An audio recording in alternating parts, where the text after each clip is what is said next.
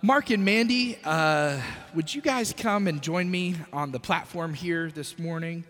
And can, Isaac, can you grab me that book right there? Oh, never mind. I got it. I got it. Um, Mark and Mandy are incredible people, and um, come on, give them a round of applause. And we truly can't imagine Celebrate Church um, without them and without uh, their ministry in the body of Christ. Um, they're developing teams right now for sound and media. Uh, they've been involved in our worship ministry. Mandy serves in our Celebrate Kids ministry. Um, they've even helped clean the church a few times.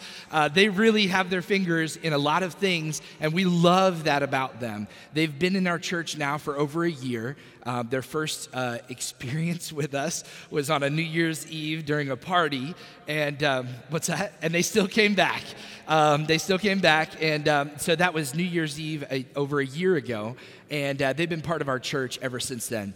Um, some of you might know, but for those of you that don't know, um, last week we talked, or in the previous few weeks, we talked about taking up a special love offering uh, for Mark and Mandy because in the 15 months that they've lived in the house that they've lived, they've been robbed four times.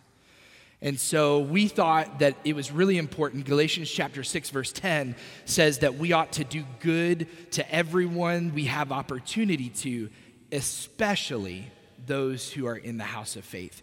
And I've got to tell you, I am honored as your pastor because I know that our church is a giving church, a generous church. I know that some of you gave out of your lack or your need in order to bless them.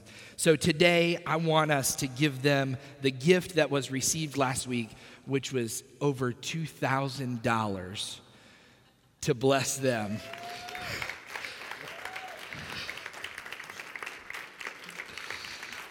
Isn't the Lord good? See what happens when we trust Him, right? when we're in the family of God and what He does. So I'm so thankful.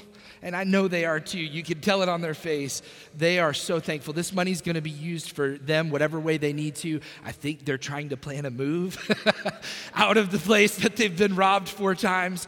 But we are so thankful for them being in the house of the Lord. I'd love for us to just pray a, a prayer of blessing over them and Sean and Dylan um, and what the Lord is doing in their lives. Father, today we thank you for Mark and Mandy. We thank you for bringing them from Texas, from the long, long, far away of Texas, into Clinton, Mississippi. We thank you that you've brought them into the family of faith here in this house. And we thank you, Lord, every one of us in this room who gave and who partook in that offering. Lord, I thank you for the gifts that were received. And God, I pray that you would even multiply that gift for the furtherance of your kingdom, that you would help them in their transition, moving here in town somewhere else, and in all the replacement of the items that were stolen. God, we thank you that you are a faithful God, and as we are in your family, we're never, ever experiencing lack. You're always taking care of us. So we pray for favor on them. In the name of Jesus, we pray.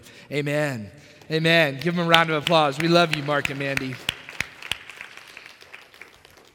this morning, as we go into the message that I have prepared for you, um, I want to tell you we've been in a series called Death to Life, and we've talked about several aspects of who Christ is over the last several weeks. The first week, we talked about Jesus Christ being the Lamb. Then, after that, we talked about his own statements, uh, him saying that he is the way, the truth, and the life. Then, as we experienced a very significant communion time a few weeks ago, we talked about his statement of being the bread of life. Truly, if we take him in and partake of who he is, he can change us. And then last week we talked about him in the role of prophet, in the role of priest, and the role of king. Today, my message is entitled The Crucified Christ we should be challenged by the words that we find in 1 Peter chapter 3 verse 15. It tells us this that we should always be prepared to make a defense to anyone who asks us for the reason or for a reason for the hope that is in us. This letter that was written in 1 Peter chapter 3, we won't talk about anything else there except for that single verse, but the challenge is there and the challenge stands for the ages. that we are to be a people who know what we believe and know why we believe it, not only for our own sake, but for the sake of those who ask us, What is this hope that you have? Let me ask you this question How many of you have ever had somebody ask you a question about your faith and you didn't have the answer to it? Okay, a good majority of us. Um, sometimes it deserves deeper seeking into the Word of God. Sometimes we might not have our theology all formulated at that moment, and we think to ourselves, "Oh, I'm going to look like an idiot if I if I if I say something, so I'm going to just hold back." But here's the thing: we believe in our church that what we do on a Sunday is the culmination of what you've lived Monday through Saturday right? It's the, it's the celebration of all that God is doing and wants to do and where He's leading you, and it's prepping you for what lies ahead. So, we are a Bible believing church. We believe that the Word of God, written over the course of a period of almost 1,600 years by more than 40 authors in 66 books, that God, by His own inspiration, delivered that message to men that would write those words for our benefit and for our encouragement, for our correction. And so we focus on the Word of God being the center of what we believe because in it we find the truth of who Christ is and what He's done for us. So, what sense does it make for us to possess the hope of the world and have experienced our, ourselves, but not know why or how to share it with others. I want to tell you, as a pastor, I don't have it all down put either, down pat, I should say, either. I'm still, even now, recently, I've been hungering after the Word of God, and I've been coming to the place where I want to believe not just what some man has told me to believe, not just what some denomination has encouraged me to believe, but for me to not just take their word for it, but to take the Word of God for it. Amen? And to dig deeper into the reality that exists in the Word of God. So we don't want to just blindly accept the words of others others, we want to see what God's word says about this. So today we opened up our service with an eyewitness account, a dramatized version of what we imagine the thief hanging on the cross who asked for forgiveness or for or who spoke to Christ that day on the cross and Jesus words in reply to him are I will see you today in paradise. As we think about that, we don't have a Good Friday service where we talk about the crucifixion. And historically speaking, today is Palm Sunday. And so we would be talking about the triumphal entry and what that looked like for Jesus to come into the city of Jerusalem, to celebrate the Passover, and to have time to spend with his family and his friends before his crucifixion. But because we won't be joining on Friday, I want to jump right into the story of what the crucified Christ would have looked like. Next Sunday, I'll be preaching to you a message, obviously related to Easter, on the resurrected Christ. Two great symbols, or the greatest symbols of God's power and love for you and for me, are shown to us in the events surrounding Easter. They are the cross, which is empty, and they are the tomb, which is empty. The hope we have is made crystal clear through Christ's death and his resurrection, and we need to understand the cornerstones of our faith. I want you to go with me to 1 Corinthians chapter 15. I want to read to you what Paul writes to the church in Corinth in chapter 15, verses 3 through 8. I'm reading from the English Standard Version, it's also on your screen. For I delivered to you as of first importance what I also received that Christ died for our sins in accordance with the Scriptures, that he was buried, and that he was raised on the third day in accordance with the Scriptures and that he appeared to Cephas or Peter, then to the twelve. Then he appeared to more than 500 brothers at one time, most of whom are still alive, though some have fallen asleep. Then he appeared to James, then to all the apostles. Last of all, as to one untimely born, he appeared also to me. The words that we read here are important Paul is laying out for the Corinthian church really, truly a creed of the early church and the early believers. I want to explain two specific things that are part of the text. When he says that I delivered to you as a first importance in verse 3 what I also received, he's speaking in rabbinical terms as a rabbi or a teacher of the law and he's saying, I have received this knowledge, and now I'm passing it on to you, like a runner in a race would pass a baton onto someone else. It's the exact thing he received, and he's handing it off to someone else. It's important that we know the depth of what Scripture looks like in its context.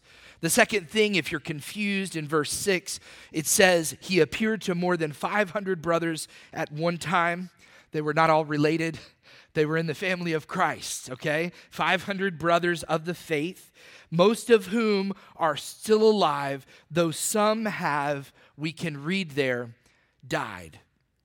It says fallen asleep. It's an old term that they would say he's went to sleep with his fathers or with the fathers of his family. It's because they've died. But Paul is saying to them that he's received this, that Christ died for our sins in accordance with the scripture.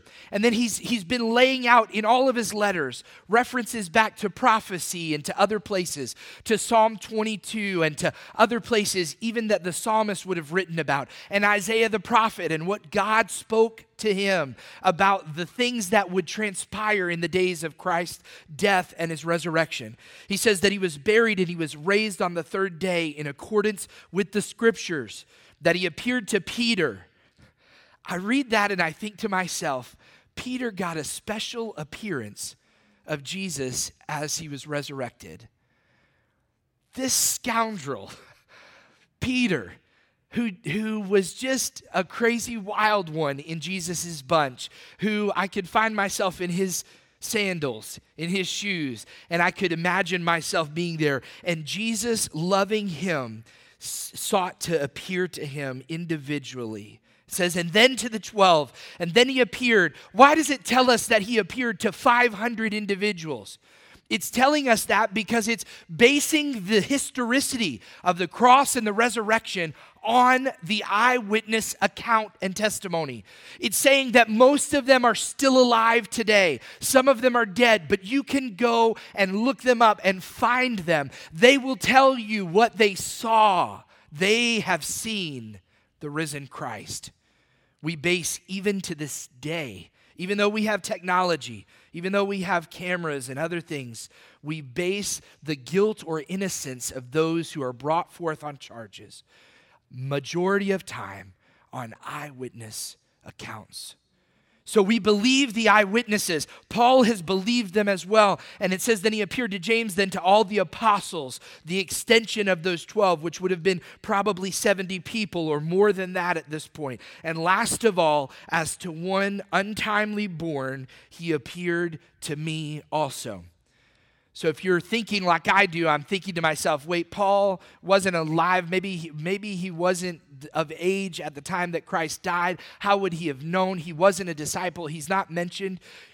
It's the road to Damascus where Christ himself appears to Paul. And it says that a light shone around him and that they heard words. Those who were his travel companions heard the words that were spoken when Jesus himself says, Why are you persecuting me? I love the redemption of the gospel in that Paul, who was the persecutor, has now become, even though this is sad, he has become the persecuted because of his faith, the faith, the very faith that he was persecuting before there's something really significant that's outside of the text in 1 Corinthians 15. The scholarly consensus is that Paul put these words together as the creed that was known to the early church, and that it would have been in the early 50s that he writes from the city of Ephesus to the Corinthians, and that these phrases are taken out of the early construct of the 30s, literally within months of Christ's death, the church that had formed had begun to say, listen, we've got to understand what we believe and why we believe it. And this phrasing shows up in other places outside of 1 Corinthians 15, where we can see that Paul was taking the words of the early church, that creed, and he's sharing it again as a, as a back to the basics sort of moment for those who were in Corinth. The scholarly consensus is important because Galatians chapter 1 verse 18 Paul says that he went up to Jerusalem to visit Peter and he stayed with him for 15 days after Paul is saved on the road to Damascus and he goes into that city, he begins to travel, but he's going to go see Peter because he wants to interview him. That word in the Greek is interview. He went to go interview him to find out all the details of the death and resurrection. So he goes there to hear Peter's words. So what I'm trying to say is this is that the evidence points to this as the first creed of the early days of the flourishing church. It's important because it already is encapsulating the belief we still hold today about Christ being crucified and raised to life again on our behalf. When we talk about the crucified Christ, it's important for you to understand this is a historical fact. It's known to others outside or what we would call extra biblical resources or sources. There's a man named Tacitus who was a Roman official and he was a historian for the Romans. Listen to what he says. He says this Nero fastened the guilt on a class hated for their abominations called Christians by the populace. Christus, from whom the name had its origin, suffered the extreme penalty of crucifixion during the reign of Tiberius at the hands of Pontius Pilatus. And a most mischievous superstition, he's hinting at the resurrection of the body, thus checked for the moment again broke out not only in Judea, the first source of the evil, but even in Rome. So here he's talking about Nero blaming the Jewish people for the insurrection that's happening in the city of Rome itself. And he's giving a historical record of what he understands are the facts. Another we can find, and you think, well, wow, I didn't show up to church for a history lesson. It's important for you to know what you believe and why you believe it. Another individual who is extra biblical, outside of the biblical text. His name is Pliny, poor guy. Pliny the Younger. I guess there was a Pliny the Older. That's really stinky. I'm sorry, man.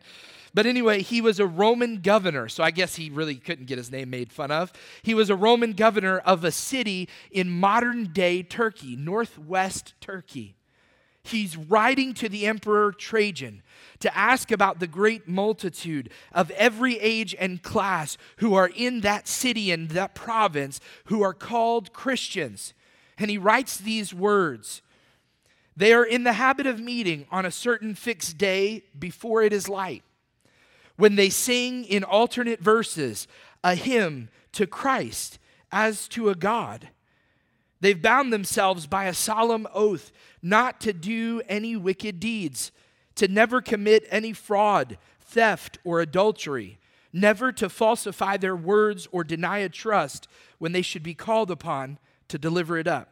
After which it was their custom to then separate and then reassemble to partake of food but food of an ordinary and innocent kind. It sounds kind of like what we do on Sundays. We get together after church and go for lunch sometimes.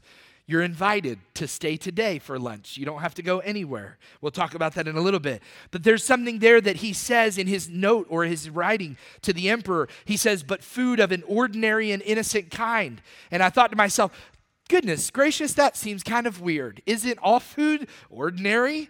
No, in those days there were rumors that they had become cannibals because they had heard the words of Jesus Christ himself that he said, Eat my flesh, and if you don't, you're not part of me. Drink my blood, and if you don't, you're not part of me. So there was this, this rumor mill that had started that had caused people to believe that they were getting together in secret locations and cutting up humans and eating them in cannibalistic ways. And so he's writing to the emperor and he's saying, I've seen it for myself. Uh, it's ordinary. They're people. They're just they're gathering for food, but they've they've sang songs to, to Christ as if to a God. And they are holding themselves to a set of beliefs there's also evidence from Josephus, who's a first century Jewish historian, evidence from the Babylonian Talmud and other resources that are outside of the Bible. So I want to say that to you this morning to tell you it's important for you to know what you believe and why you believe it.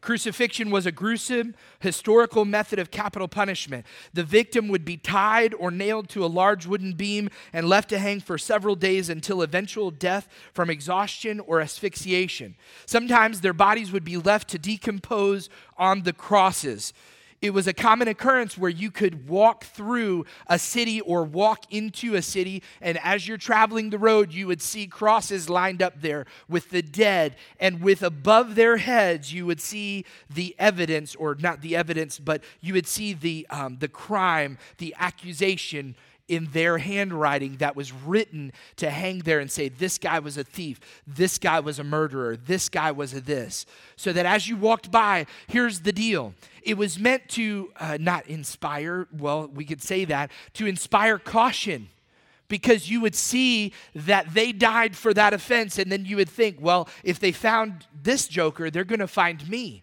It was something for people to see so that they would not do the same thing and commit the same crime. Ravi Zacharias, who's, a, who's an apologist for the Christian faith, he's someone who, if you don't understand that word, it's not an apology like I'm sorry. He's an apologist for the Christian faith. He's a defender of the Christian faith. He's an intellectual guy. His ministry is absolutely incredible. It, it, the tagline for them is helping the believer think and helping the thinker believe. He's got some incredible resource material. And he says this The cross stands as a centerpiece of the gospel message of Christ and the kingdom of God because it recognizes the dastardliness of what sin is and the beauty and the love of what God's forgiveness is. The cross is the centerpiece of the gospel. The truth is, we cannot know the deep power of the cross unless we first realize our need for that cross and the Savior who died upon it.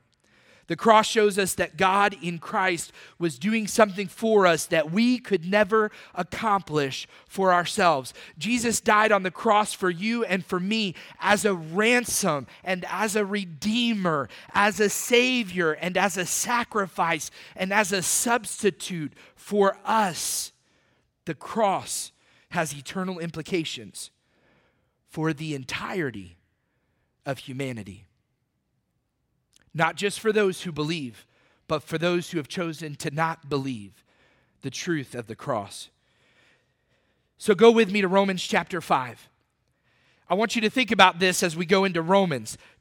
Paul writes this letter to all those in Rome who are loved by God and called to be saints. So there are Jews and Gentiles living in Rome who had become believers in Jesus, in Christ the Messiah. And as they were there, they started a church. They're gathering together. They're the saints of the Lord. In this room today, you are the ones who have gathered, who are loved by God, and who are the saints of the Lord, who are called according to his purpose. So he's writing to the Roman church. I want you to understand the significance of this. He's writing a letter into the capital city of the kingdom who's responsible for crucifying their Savior. Think about this, and believers have become believers in faith there in this city. In chapter 5, verse 1 and 2 of Romans, it says this Therefore, since we have been justified by faith, we have peace with God through our Lord Jesus Christ.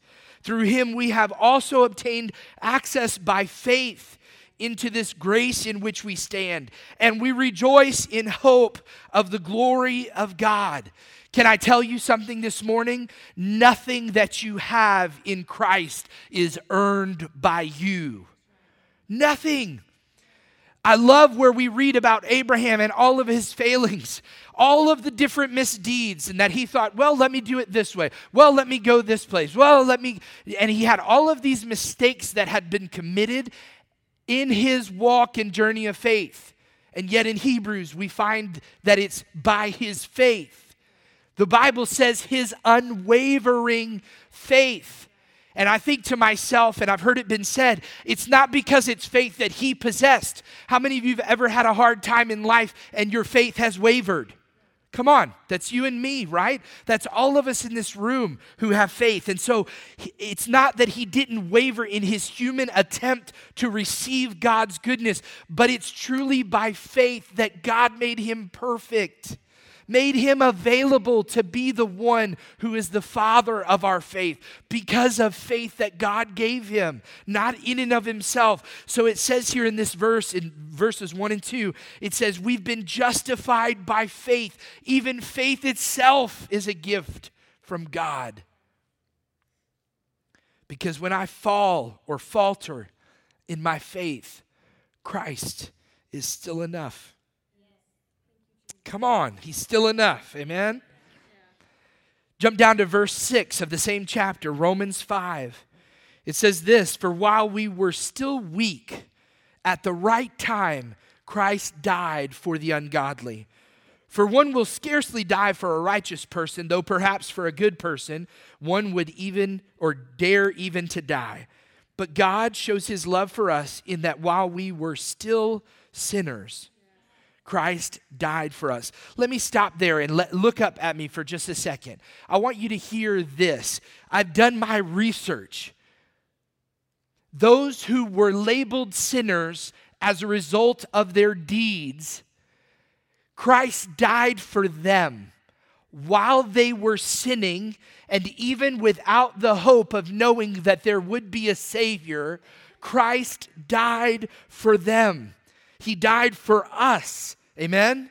Verse 9 says this Since therefore we have now been justified, not by our works. What does it say there? By his blood. Much more shall we be saved by him from the wrath of God. Look up at me. The wrath of God is coming. It will be experienced by those who have not received his love. It will be received by those who have rejected his love. There is a real eternity. We are already living in it because we are spirit beings living inside of a body. But when we die, we will go to be in the presence of the Lord if we have accepted his love, his forgiveness, his finished work on the cross, and the empty tomb as our hope but those who haven't will not experience the same thing. It says this, verse 10 For if while we were enemies, we were reconciled to God by the death of his Son, much more now that we are reconciled, shall we be saved by his life. More than that, verse 11 goes on to say, We also rejoice in God through our Lord Jesus Christ, through whom we now have received reconciliation. We've been reconciled to God. It says, For while we were enemies, I want you to understand, it's not saying that while we were enemies one of another. The true definition there is while we were standing in opposition to God Himself, He still sent that perfect sacrifice to die on our behalf. Man, this is something worth getting excited about. Amen? Amen. Christ himself says that he is the only way to the Father. And if you believe that, it's worth celebrating. If you don't yet believe that, it's worth considering. Considering the fact that God, through Jesus Christ, has provided our redemption. Let's listen in to the conversation that Jesus has in John chapter 3 with a man named Nicodemus. I want you to hear not just John 3:16, I want you to hear the context of what goes on. In verse 12 of chapter 3 in John, Jesus speaking, he's calling Nicodemus out. He says this in verse 12 If I have told you earthly things and you do not believe, how can you believe if I tell you heavenly things? No one has ascended into heaven except he who descended from heaven, the Son of Man, which is Jesus' common term for himself. Verse 14, it says, And as Moses lifted up the serpent in the wilderness, so must the Son of Man be lifted up, that whoever believes in him may have eternal life. Look up at me for just a moment from your scriptures. Verse 14 and 15 might sound really weird if you don't understand what happened in the wilderness in the Old Testament. But the Bible says here in verse 14, Jesus is saying, as Moses lifted up the serpent in the wilderness, there was a miraculous deliverance that was happening in the wilderness as they traveled through. They found themselves in the company of snakes. And snakes that bit people were causing death. Yet God gave Moses this, this instrument, this symbol, for them to have something that when they looked upon it, they would in faith believe salvation was theirs and they would immediately live and not die. Jesus is saying to Nicodemus that he, he is that image. Nicodemus is a teacher of the law. Nicodemus would have remembered the words that were in the Torah. He would have remembered about Moses and their traveling through the wilderness. He would have known exactly what Jesus was saying in this moment. And he says, so that whoever believes in him, the Son of Man, would be saved and have eternal life. Verse 16 For God so loved the world that he gave his only Son, that whoever believes in him should not perish but have eternal life. For God did not send his Son into the world to condemn the world, but in order that the world might be saved through him. As Jesus says there that God loved the world so much, he gave his only Son, that whoever believes in him should not perish, but have eternal life. That he didn't send his Son into the world to condemn the world, but that the world might be saved through him. Verse 18 continues to say, Whoever believes in him is not condemned, but whoever does not believe is condemned already, because he has not believed in the name of the only Son of God. And this is the judgment. The light has come into the world, and people love the darkness rather than the light because their works were evil. For everyone who does wicked things hates the light and does not come to the light lest his work should be exposed. But whoever does what is true comes to the light, so that it may be clearly seen that his works have been carried out in God. Would you stand with me today? As the worship team begins to play and the lights go off, I want to tell you this that He loves you with an undying love. God loves you so much that He sent His Son to experience death. There's a part of our theology that we call Christ the incarnated God. It's truly that God Himself came down from heaven to be born of a virgin, to live a sinless life, and to die a death on a cross that was excruciating, not only because of the human ramifications of what they suffered that day, but because of who Christ was and what He was accomplishing in that moment and He's done it for you and for me. If a doctor prescribes you medicine, in order for it to take its effect, you have to ingest it and take it in so that it can do its work. This is what Christ was saying when he was saying, You must eat my flesh and drink my blood, because he wanted us to come to grips with the fact that we are to have him inside of us let Him consume you today. I want you to close your eyes with me. In this moment leading up to Easter, and as we've talked about why we believe what we believe about Jesus Christ being crucified, I don't want to miss the chance that in this room there might be someone here today and you have yet to believe in Him as your Savior. If that's you, I want you to take a bold step right now and lift up your hand and say, Pastor, that's me. I need prayer. If there's anybody in this room today, that would say that. All eyes are closed, nobody's looking around. We're not going to embarrass you, but I want you to boldly step out in faith and raise your hand right now today. If you're here today also and you're a believer and you say, you know, Pastor hinted at the unwavering faith and you're standing in a place that you feel like you might be wavering and you need the confident assurance, that blessed assurance that Jesus is yours, lift your hand up today. I want to pray with you as well. There are those in this room that are lifting their hands. Keep your eyes closed and heads bowed. Everyone, thank you. Thank you. There are hands going up. I want to pray a prayer over you today, but I want to tell you something. Those of you who feel like you're in the place of unwavering faith, have confidence in the God of old, the ancient one who knew even before the world was formed that he would send the remedy that we could have. And Christ died for our sins and he was raised again to new life. And he was he did that for us on our behalf so that we could experience that abundant life. And I believe today he can give you that peace that you need in the midst of whatever you face. Father, right now, I pray for those who have raised their hands, who have said, Pastor, it's me. In, in essence, they're saying, God, it's me. I'm standing and I'm asking you for help today to help me be confident in the faith that I have, knowing that it's nothing that I can do or have done or will do, but it's only you and the accomplished work on the cross. Thank you, Father, for the peace that passes all understanding that can be ours today.